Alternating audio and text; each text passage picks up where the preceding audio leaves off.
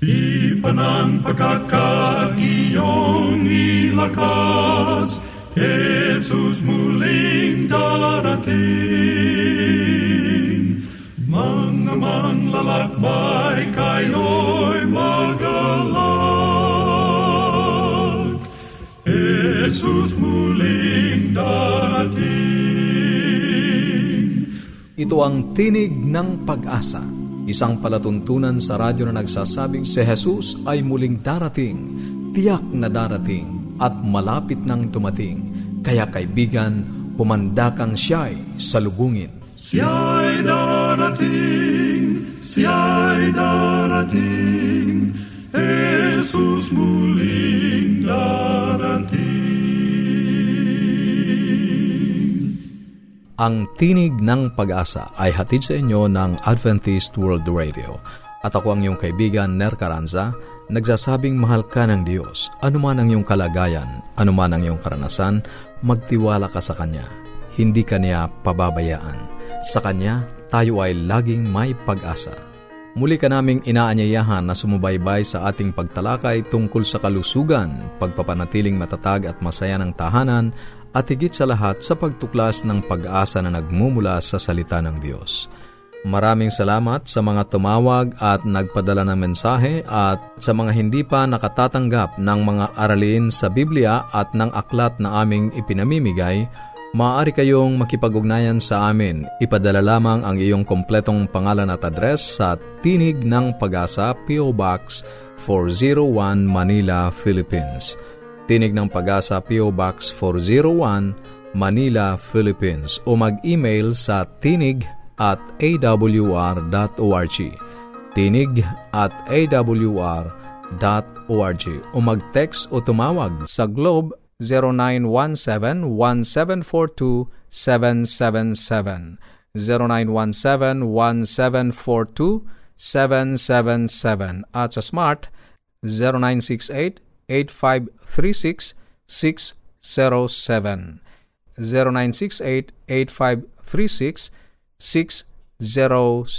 Maaari ka rin magpadala ng mensahe sa ating Facebook page, facebook.com/awr Luzon, Philippines, facebook.com/awr Luzon, Philippines. Ang ating mga pag-uusapan ngayon sa munting kaalaman, paano mapapanagumpayan ang adiksyon sa pornografiya at pakikipagtalik? Sa buhay pamilya, paano at bakit mahalagang kilalanin ang nararamdaman o damdamin ng mga anak? At sa ating pag-aaral ng Biblia, saan naroon ang patay? Yan ang ating mga tatalakayin dito pa rin sa Tinig ng Pag-asa. Manatili kang nakikinig. Ang malinis na bahay ay tanda ng malinis na buhay.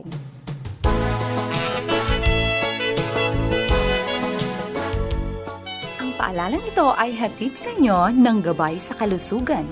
Sa isang aklat na Wired for Intimacy: How Pornography Hijacks the Male Brain, ipinaliwanag ng author na si William Struthers ng Wheaton College kung bakit lubhang nakaaadik ang pornografiya sa lalaki. Ito ay tungkol sa pagkamatalik. Naghahanap ang mga lalaki mula sa pornografiya hanggang sa mga patutot na matugunan ang malalim nilang pangangailangang emosyonal. Itinutulak sila na maghanap ng matalik na pakikipagtalik, sangayon kay Struthers. Paano nga ba mapapanagumpayan ang adiksyon sa pakikipagtalik o pornografiya? Ang proseso ng isipan ay kagaya rin sa adiksyon. Maraming payong para sa adiksyon sa kemikal ay pwede rin sa sexual na adiksyon. Una, amining may problema at magpakita ng kahandaang itama ang ugaling ito. Malibang kilalanin ng isang sugapa o adik na siya ay may problema, hindi niya hahanapin ang tulong o solusyon sa kanyang problema. Pangalawa, hingin ang tulong ng iba pang tao.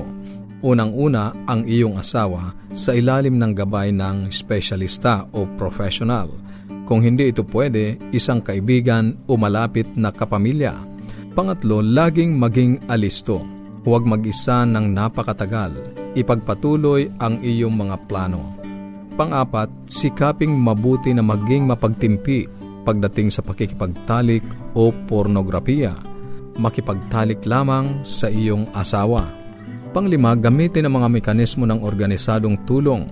Bantayan ang gamit at oras ng pag-i-internet. Pang-anim, magplano ng mga gawaing panlibang, lalo na sa labas at sa mga lugar na mas iba sa karaniwan. Mag-ehersisyo o kaya ay magtanim. Pang-pito, maaaring nagsimula sa abusong sexual noong bata pa o sa magulong pagkabata. Dapat samahan ng formal na gamutan sa isip para mahukay ng mas malalim ang mga problema sa nakaraan at maalis ang mga pagpupunyagi. Dito nangangailangan ng professional na tulong. Sumangguni sa mga counselors. At pangwalo, para sa mag-aasikaso. Maging madamayin at tratuhin ang taong ito na may sakit na kailangang gumaling. Kailangan niyang tanggapin ang kanyang responsibilidad. Kapag inako na niya ito at ipinasya ng pasyente na managot, hindi dapat siya sisihin o pulaan dahil sa di katanggap-tanggap na naasal. Kailangan niya ng awa, pagdamay, suporta at panalangin.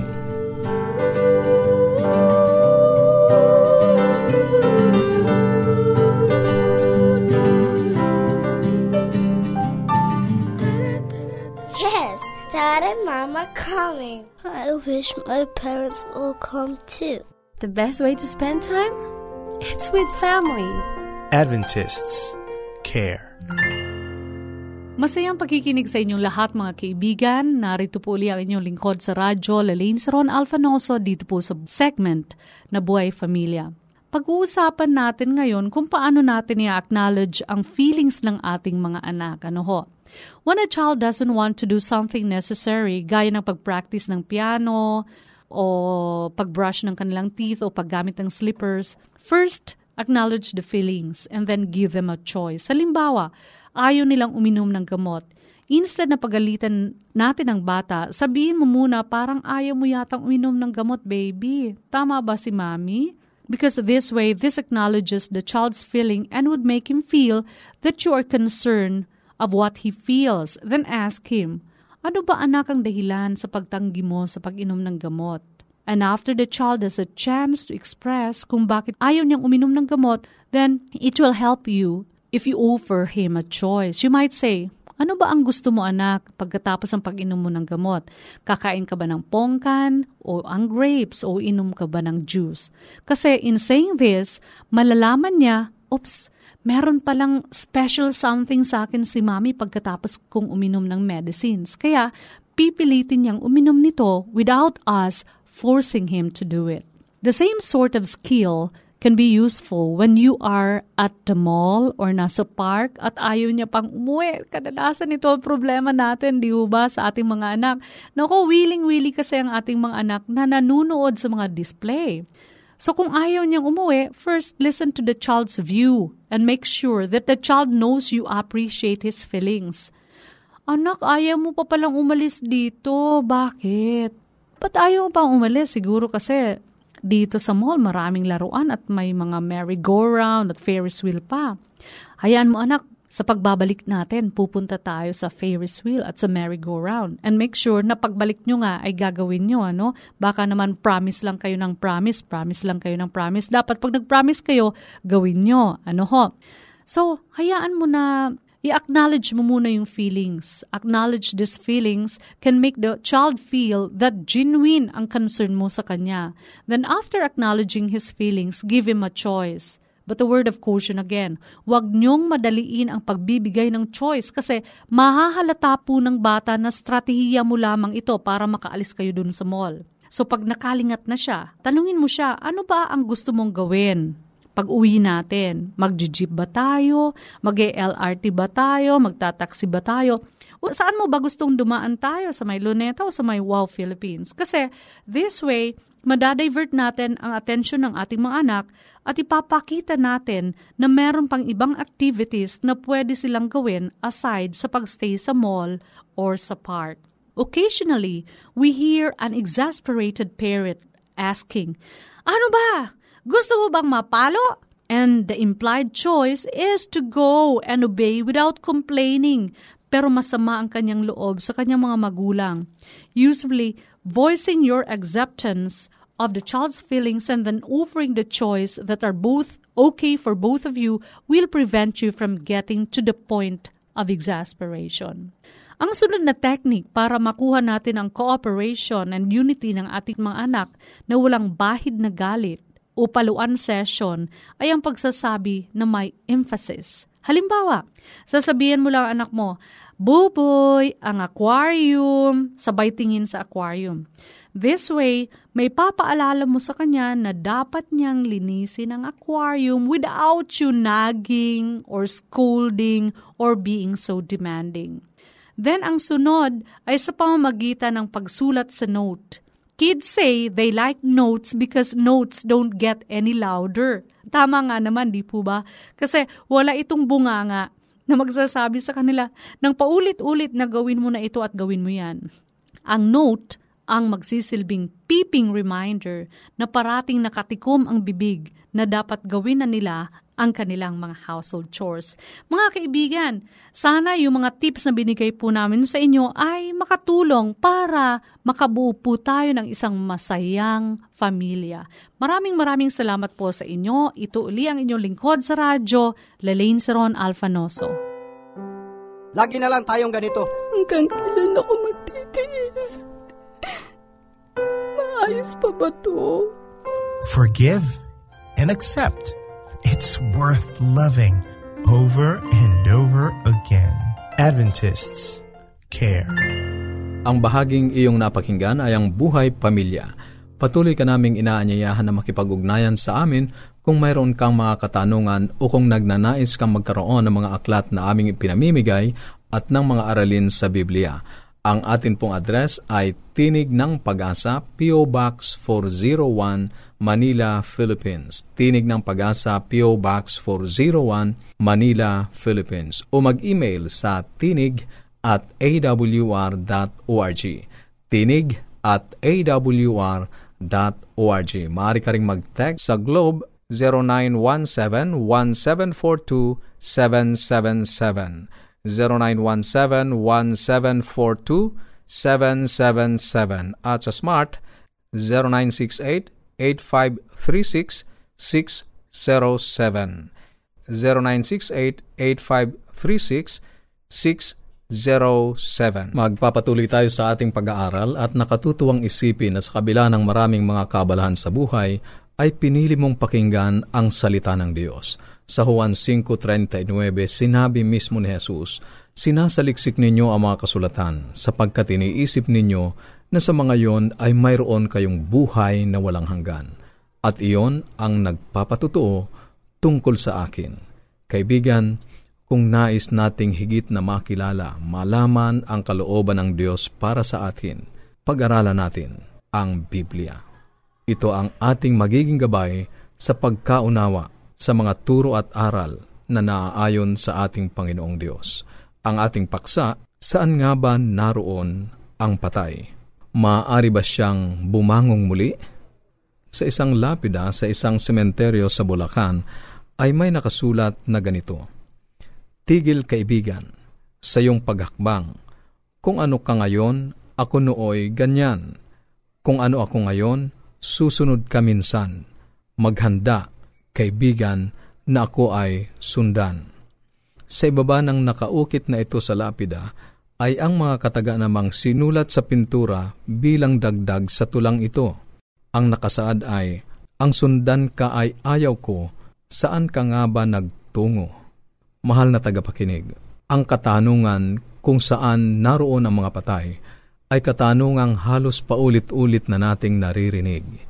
At kahit tiyak ang sinasabi ng Biblia tungkol sa tao kung siya ay namatay, ay marami pa rin ang nagugulumihanan at may kaba o may pagkatakot sa mga libingan sa paniniwala na ang tao kapag namatay ay naririyan lamang. Ano nga ba ang nangyayari sa tao pag namatay na siya? Nasa kabilang buhay nga ba siya? O siya ba ay nagpupunta na sa langit o sa impyerno kaya? O baka naman sa purgatorio o sa limbo. Ang mga lugar na ito ang iniisip ng marami na pinupuntahan ng tao kapag siya ay namatay. Lahat tayo ay patungo sa kamatayan. Pero alam ba natin kung ano ang naghihintay sa atin doon? Pag namatay na ang ating mga mahal sa buhay, babalik pa ba sila? Ito rin ay tanong ni Job sa Job 14:14. At upang tayo ay makatiyak, dito tayo kumuha ng sagot sa Biblia na pinagmumulan ng siguradong impormasyon. Sa pasimula ay balikan natin kung bakit nagkaroon ng kamatayan. Nang lalangin ng ating Panginoong Diyos ang sanlibutang ito ay ipinahayag niya na ang lahat ay napakabuti. Ibinigay niya ang lahat ng pangangailangan ng tao at sa isang halamanan ay inilagay niya ang dalawang punong kahoy. Ang isa ay ang punong kahoy ng buhay at ang isa naman ay ang punong kahoy ng pagkakilala ng mabuti at masama. At sa Genesis 2:16 ay ipinag-utos ng Panginoong Diyos sa lalaki na sinabi, "Malaya kang makakakain mula sa lahat ng punong kahoy sa halamanan." Sa talatang 17, "Subalit mula sa punong kahoy ng pagkakilala ng mabuti at masama ay huwag kang kakain." Ang dahilan sa kasunod ng talatang ito ay, "Sapagkat sa araw na ikaw ay kumain niyon, ay tiyak na mamamatay ka." Ito ang salitang galing sa Panginoong Diyos. Sa Genesis 3:4 naman ay mayroon ding isang nagsabi na ito ay tinukoy na si Satanas sa anyo ng ahas. Genesis 3:4, "Subalit sinabi ng ahas sa babae, tiyak na hindi kayo mamamatay." Kaya kaibigan, ito ay labanan ng mga salita. At ang mahalagang tanong dito ay, sino ang iyong paniniwalaan? Ang sabi ng Diyos, sa araw na ikaw ay kumain niyon, tiyak na mamamatay ka. Genesis 2:16. Ang sabi naman ng ahas ni Satanas, 3:4, "Tiyak na hindi kayo mamamatay." Ang tanong, sino ang iyong paniniwalaan? Ang Diyos ba ay nagsisinungaling o siya ba ay nagsasabi ng totoo? Pakinggan mo kaibigan ang nakasulat sa Titus 1:2. Ang Diyos ay hindi nagsisinungaling. Sa mga bilang 23:19, ang Diyos ay hindi tao na magsisinungaling. Subalit nakakalungkot na ang ating mga naunang magulang, si Adan at si Eva, ay piniling sundin ang salita ni Satanas. Kaya siya ay pumitas ng bunga ng puno ng pagkakilala ng mabuti at masama at ito ay kanyang kinain. At binigyan niya ang kanyang asawa at sila ay kapwa namulat na nakita nila ang kanilang kahubaran. Nawala ang kaluwalhatian ng Diyos na tumatakip sa kanila. At ang resulta, sangayon sa Biblia, sa Roma 5:12, kung paanong sa pamamagitan ng isang tao ay pumasok ang kasalanan sa sanlibutan at sa pamamagitan ng kasalanan ay ang kamatayan, kaya't dumating sa lahat ng mga tao ang kamatayan sapagkat ang lahat ay nagkasala. Dahil sa pagwawalang bahala ni Eva at ni Adan sa salita ng Diyos at pinakinggan nila ang salita ni Satanas, ang kasalanan ay naranasan at ang resulta ay kamatayan. Kaya ang kamatayang nararanasan natin ngayon ay dahil sa kasalanang pumasok sa sanlibutan sa hindi pakikinig sa salita ng Diyos. Ang tanong, kung ang tao ay mamatay, saan nga ba siya napupunta? Saan nga ba siya naroroon? Pakinggan mo kaibigan ang nakasulat sa Genesis 3:17. At kay Adan ay kanyang sinabi, sapagkat nakinig ka sa tinig ng iyong asawa at kumain ka ng bunga ng punong kahoy na aking iniutos sa iyo na huwag kang kakain niyon, sumpain ang lupa dahil sa iyo. Kakain ka mula sa kanya sa pamamagitan ng iyong mabigat na paggawa sa lahat ng mga araw ng iyong buhay.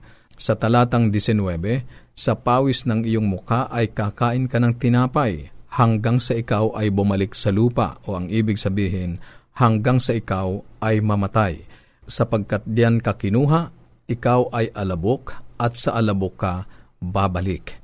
Ang talatang ito ay nagsasabi sa atin na kapag ang tao ay namatay, ay babalik siya sa lupa. Ano pa ang sinasabi ng Biblia sa Ecclesiastes 12:7? At ang alabok ay bumalik sa lupa na gaya ng una, at ang espiritu ay bumalik sa Diyos na nagbigay nito. Ang komposisyon ng tao ay alabok o lupa at ang hininga ng Diyos. Ang espiritu na tinutukoy dito ay ang hininga. Hindi ito katulad ng iniisip ng marami na isang entity o isang bahagi ng tao na may buhay na katulad ng ating mga napapanood sa telebisyon na siya ay lumulutang sa hangin at kung saan niya gustong pumunta ay maaari siyang pumunta. Ang espiritu na tinutukoy dito ay ang hininga ng buhay na ibinigay ng Diyos sa kanya. Kaya ang sinasabi ng Biblia kapag ang tao ay namatay, ang kanyang katawan na mula sa lupa ay babalik sa lupa. Subalit ang hininga na inihinga ng Diyos upang magkaroon ng buhay, ito ay babalik sa Diyos. Balikan natin sumandali ang paglalang ng ating Panginoong Diyos sa tao. Mayroong dalawang elemento ang pinagsama ng Diyos nang likhain tayo. Sa Genesis 2:7, at nilalang ng Panginoong Diyos ang tao mula sa alabok ng lupa at hiningahan ang mga butas ng kanyang ilong ng hininga ng buhay, at ang tao ay naging buhay na kaluluwa. Kaya sa Biblia, ang kaluluwa ay ang tao mismo. Walang humihiwalay. Ang humihiwalay sa tao kapag siya ay namatay ay ang hininga ng buhay na inihinga ng Diyos, at ito ay bumabalik sa Diyos. At ang kanyang katawan naman na galing sa lupa ay babalik sa lupa. Ito ay napakaliwanag sa Biblia. Kapag ang tao ba ay namatay, mayroon pa nga ba siyang kakayahang gawin ang mga bagay? Pakinggan mo ang mga nakasulat sa una sa mga awit 146 talatang 4. Ang kanyang espiritu ay humiwalay, siya'y bumabalik sa kanyang lupa, sa araw ding iyon ay naglalaho ang kanyang mga panukala, ang kanyang ambisyon, ang kanyang mga pangarap, ang kanyang plano ay hindi na niya maisasakatuparan. Wala na siyang kakayahan na gawin iyon. At sa mga awit 115 talatang 17, ang patay ay hindi pumupuri sa Panginoon, ni sino mang bumababa sa libingan o katahimikan. At sa Ecclesiastes 9:5, sapagkat nalalaman ng mga buhay na sila'y mamamatay, ngunit hindi nalalaman ng patay ang anumang bagay at wala na siyang gantimpala, sapagkat ang alaala nila ay nakalimutan na. Maging ang kanilang memorya, ang kanilang mga pag-iisip, ang kanilang damdamin, sangayon sa Ecclesiastes 9:6, ang kanilang pag-ibig, pagkapuot, at ang pagkainggit ay nawala na. Wala na silang anumang bahagi pa magpakailanman sa anumang bagay na nagawa sa ilalim ng araw. At sa talatang 10 ng Ecclesiastes 9, anumang masumpungang gawin ng iyong kamay, gawin mo ng iyong kalakasan, sapagkat walang gawa, kaisipan, kaalaman, ni karunungan man sa Siyol o sa libingan na iyong patutunguhan. Kaya kapag ang tao ay namatay, ay wala na siyang alam, hindi na siya makakapaghiganti, hindi na siya makakabalik kung saan man ang kanilang tahanan, sapagkat wala siyang alaala, wala siyang isipan, wala siyang emosyon. Ang tao kapag namatay ay wala nang nararamdaman. Ang kanyang katawan ay dadalhin sa libingan, ang hininga ng buhay ay bumalik sa Diyos. Dito ay malinaw na hindi pumupunta sa langit, hindi rin pumupunta sa impyerno, at hindi rin sa purgatorio pumupunta ang tao kapag siya ay namatay. Ang isang mahalagang tanong ay sino ang nagmumulto, sapagkat maraming mga nagpapatutuo na sila ay nakakita ng multo, nakaramdam, nagparamdam sa kanila ang kanilang mahal sa buhay na namatay. Gaano ito katotoo? Sangayon sa 2 Korinto 11:14, hindi nakapagtataka, sapagkat maging si Satanas man ay nagpapanggap na anghel ng liwanag. Ang mga gumagawa nito ay ang kampo ni Satanas, ang Diablo, ang kaaway, sapagkat siya ang nagsabi na ang tao ay hindi mamamatay. Gusto niyang papaniwalain ang tao, kaya't ginagawa niya ang mga pagpapanggap upang mapaniwala niya tayo na ang tao ay hindi namamatay. Kaya't ginagaya niya ang imahe o gumagawa siya ng mga bagay upang papaniwalain tayo na ang tao ay hindi nawawala sa pagkamatay. Sa Roma 6:23, ito ang sinasabi ng Biblia, sapagkat ang kabayaran ng kasalanan ay kamatayan, ngunit ang kaloob ng Diyos na walang bayad ay buhay na walang hanggan kay Kristo Jesus na Panginoon natin. Kaibigan, ang tao kapag namatay, ang kanyang katawan ay ililibing at babalik sa pagiging alabok. Ang hininga ng buhay ay babalik sa Diyos. Wala na siyang pakiramdam, wala na siyang damdamin, wala na siyang alam. Ngunit mayroong pag-asa sapagkat darating ang panahon sang-ayon sa pangako ng ating Panginoong Diyos na ang mga sumasampalataya sa Kanya ay pagkakalooban niya ng buhay na walang hanggan kay Kristo Jesus na Panginoon natin. At yun ay mangyayari sa ating pananampalataya na muling babalik ang ating Panginoong Jesus at sa Kanyang pagbabalik, ang mga namatay na mananampalataya ay Kanyang bubuhayin at ang mga mananampalatayang dadatnan niyang buhay ay Kanyang babaguhin. Kaya sa kabila ng katotohanan na ang tao ay mamamatay dahil sa pagkakasala, ang biyaya ng Diyos, ang ating Panginoong Jesucristo na naging kabayaran ng ating mga kasalanan sa Kanyang kamatayan doon sa cross ay pag-asa na magbibigay sa atin ng buhay na walang hanggan. Kaibigan, maaaring ngayon mo lamang napakinggan ang katotohanan ito. Sa napakahabang panahon ay pinaniwala tayo na ang tao kapag namatay ay hindi talaga nawawala. Pinuno niya ng takot at maling akalang ating isip upang siya ang makapaghari sa atin sa halip na ang katotohanan ng Diyos. Ibig ni Satanas na maniwala tayo na kahit na sinabi ng Diyos, kahit na nagkasala ang tao, ay hindi pa rin siya tunay na namamatay. Nabuhay pa rin ang tao. Ang wika ng Panginoong Hesus sa Juan 8:32, makikilala mo ang katotohanan at ang katotohanan ang magpapalaya sa iyo. Bitawan natin ang kasinungalingan ni Satanas tungkol sa kalagayan ng patay at paniwalaan natin ang salita ng Diyos at ang sinasabi ng Biblia. Kung mayroon kang mga katanungan o anuman ang nais mong iparating sa amin, maaari kang makipag-ugnayan, tumawag o mag-text sa Globe 0917-1742-777, 0917-1742-777 777 at sa Smart 0968-8536-607 0968-8536-607. Maaari ka rin magpadala ng mensahe sa ating Facebook page facebook.com/AWR Luzon, Philippines facebook.com/AWR Luzon, Philippines. At kung nagnanais ka ng mga karagdagang pag-aaral at mga aklat na aming ipinamimigay, tumawag o mag-text sa mga nabanggit na mga numero. Ito pong muli ang iyong kaibigan, Ner Caranza, pansamantalang nagpapaalam at umaasa na muli tayo magtatagpo sa ganito pa ring oras at himpilan. Sa Roma 15:13, pagpalain ka nawa ng Diyos ng pag-asa ng buong kagalakan at kapayapaan. Siya'y darating, siya'y darating, Jesus muling darating.